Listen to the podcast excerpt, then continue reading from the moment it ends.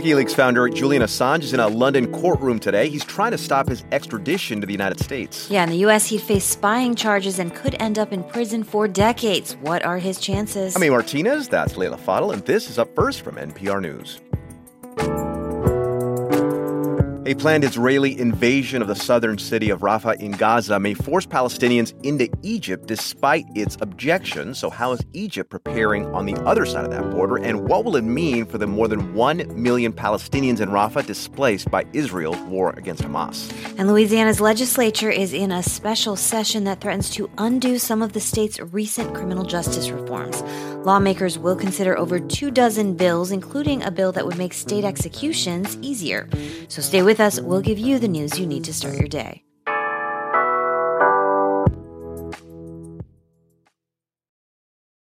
This message comes from NPR sponsor Monopoly Go. Monopoly with a twist. Live your own billionaire life in the hit mobile game Monopoly Go. Build a fortune exploring Monopoly boards across locations like Tokyo, Camelot, even Mars. Roll the dice to build epic landmarks and become a tycoon. Team up with friends for epic rewards or take their fortune by collecting rent, pulling off bank heists, and more. Start your billionaire story today. Download Monopoly Go now free on the App Store and Google Play. This message comes from NPR sponsor Capital One. Capital One offers checking accounts with no fees or minimums and no overdraft fees. That's banking reimagined. What's in your wallet? Terms apply. See CapitalOne.com slash bank. Capital One N.A. Member FDIC. There are a lot of issues on voters' minds right now. Six big ones could help decide the election guns, reproductive rights, immigration, the economy, healthcare, and the wars overseas. On the Consider This podcast from NPR, we will unpack the debates on these issues and what's at stake. You can listen to NPR's Consider This wherever you get your podcasts. London's High Court begins weighing Julian Assange's fate today. The two day hearing will determine whether the WikiLeaks founder will be extradited to the U.S. to face spying charges. This case goes back to the 2010 publication of hundreds of thousands of classified U.S. government documents related to the wars in Iraq and Afghanistan. NPR's Lauren Frayer is at our bureau in London and joins us now. Good morning, Lauren. Good morning, Leila. So, bring us up to speed on Julian Assange. I mean, I have this image of him on a balcony of the Ecuadorian embassy in in London where he was taking refuge for years. Where is he now? He was there. Now he's in a high security prison here in London, Belmarsh Prison, and he's been there for the past five years. Before that, he was, your memory serves you correctly, in the Ecuadorian embassy in London. Here's a recap. In 2010, Assange was arrested here in London at the behest of Sweden, where two women had accused him of rape and sexual assault. He jumped bail in that case, took refuge in that Ecuadorian embassy. After seven years, the Ecuadorians evicted him, and he was arrested by the UK for breaching that bail. Now, the Swedish charges have since been dropped, but in the meantime, the U.S. has charged him with 17 counts of espionage and one count of computer misuse. Whew, lots of twists and turns yeah. there. I mean, okay, so this goes back to Chelsea Manning and her leak of U.S. military files during the Iraq War, right? Exactly. So Chelsea Manning was a U.S. Army intelligence analyst in Baghdad. In early 2010, she leaked hundreds of thousands of secret files to WikiLeaks, which shared them with media organizations and published them. And this was one of the biggest security breaches in the U.S. military ever. It included this now infamous, then classified video of a 2007 U.S. helicopter attack that killed about a dozen people in Baghdad, including two Reuters journalists. Yeah, of course. I remember that video really well. It became an important story for the public to know. You and I were both based in Baghdad at the time. Chelsea Manning yeah. went to prison and her sentence was commuted by then President Obama, but the case against Assange still remains. It does, and it actually could have implications for media like you and me. Assange's lawyers say he is a publisher. Reporters Without Borders and other press freedom groups say this case sets a dangerous precedent for journalists to be charged with espionage for work that they do that's in the public interest. Mm. Now, Assange's lawyers also say they're concerned about his health. Um, last week, I interviewed Assange's wife, Stella Assange. She she is a lawyer whom he married in 2022 while in prison, and they have two children together. Here's what she had to say. Well, it's impossible to describe what we've been through, and Julian's life is at stake in a bogus case that criminalizes journalism. She says her husband is at risk of suicide, and he is obsessed with this idea that the CIA wants to kill him. So he doesn't want to be transferred to the U.S. So let's talk about exactly what the UK court will decide today or in the next couple days. Yeah, there are two UK judges who are deciding whether Assange can appeal an extradition order that has already been signed by the UK government. So the UK is not weighing whether Assange is a journalist. They're only weighing whether he can be extradited safely. The question of guilt or the validity of his defense will be decided at a US trial if that happens. So after two days of arguments today and tomorrow, the judges could announce their decision tomorrow night. It could take a couple weeks. Assange's wife told me, though, that she's not optimistic and she thinks he could actually be on a plane to the US within days. It's NPR's Lauren Frayer in London. Thank you, Lauren. You're welcome.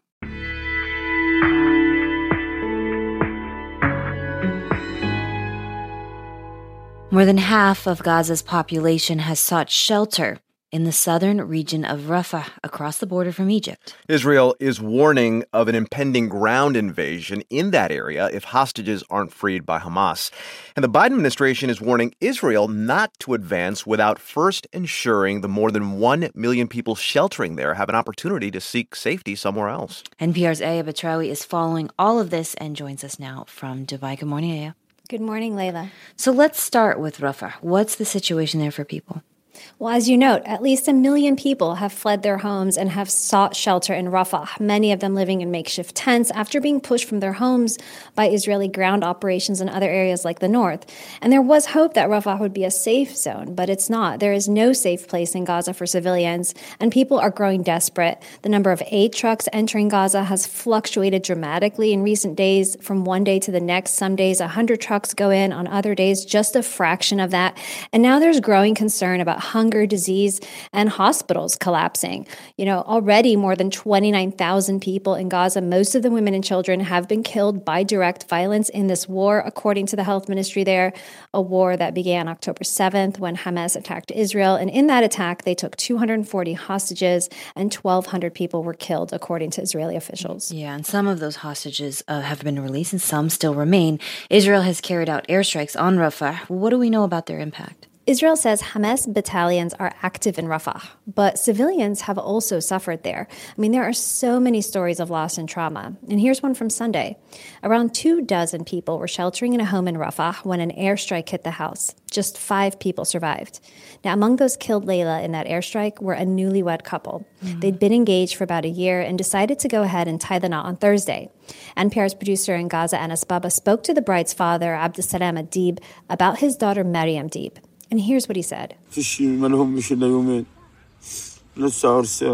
says his daughter had only been married for two days when she and her husband were killed, and that they didn't even get a chance to experience life and see the world.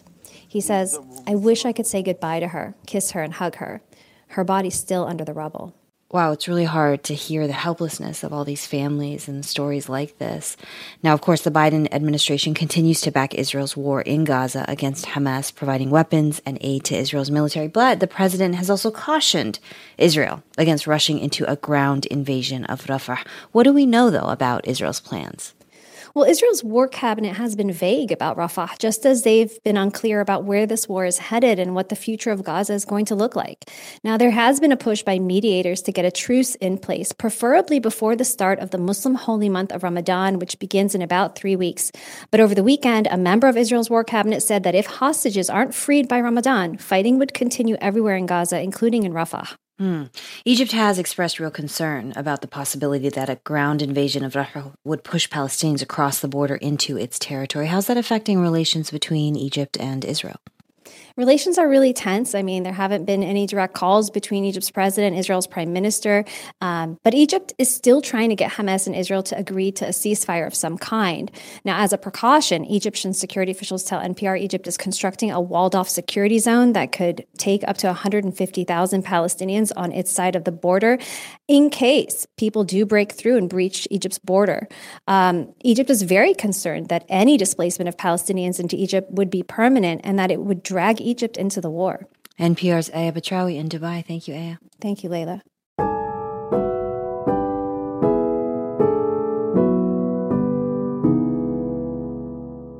As in many states, people in Louisiana are worried about rising crime. Yeah, and the state legislature opened a special session this week to consider dozens of bills meant to address that. But the proposed measures also threaten to undo some of the state's recent criminal justice reforms, including a controversial proposal that would make it easier to carry out death sentences. WRKF's Molly Ryan covers the Louisiana state government and joins us now from Baton Rouge. Hi, Molly.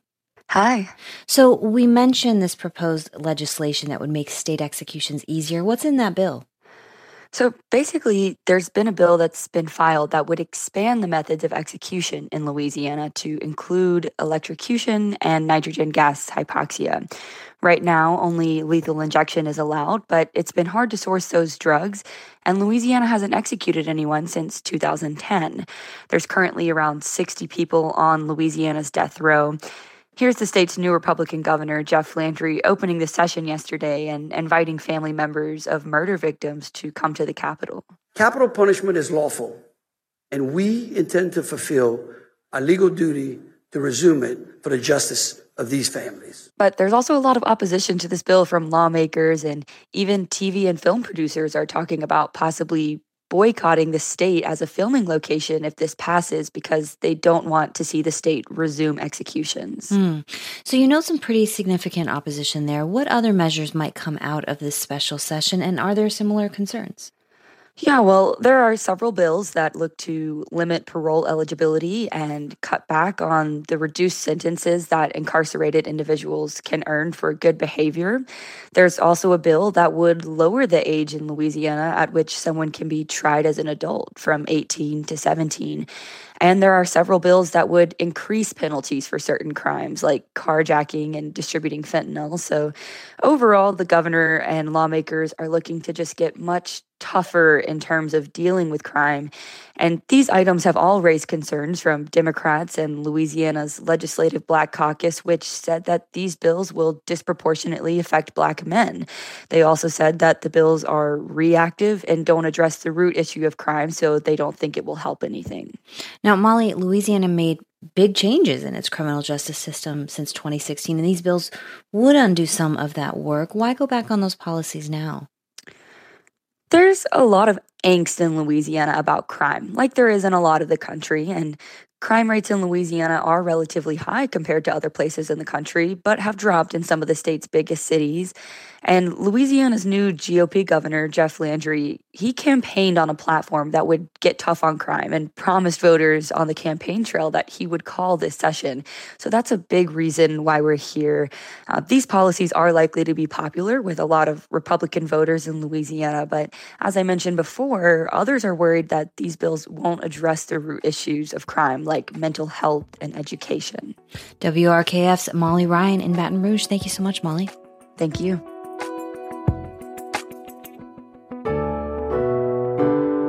And that's Up First for Tuesday, February 20th. I'm Leila Fadel. And I'm A. Martinez. Today's episode of Up First was edited by Miguel Macias, Mark Katkov, Liz Baker, and H.J. Mai. It was produced by Claire Murashima, Ben Abrams, and Milton Guevara.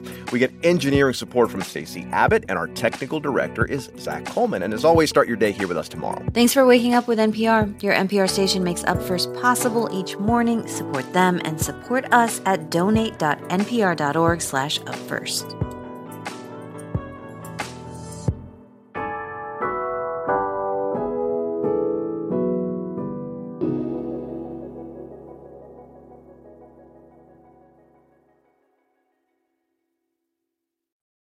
I'm Rachel Martin. You probably know how interview podcasts with famous people usually go. There's a host, a guest, and a light Q&A.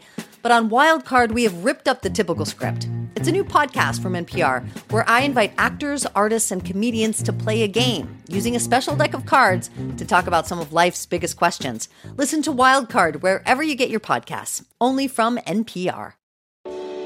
Why is everyone so obsessed with traditional wives or trad wives on social media?